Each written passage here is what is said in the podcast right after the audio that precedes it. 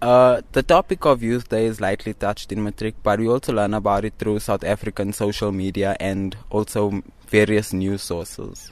Okay.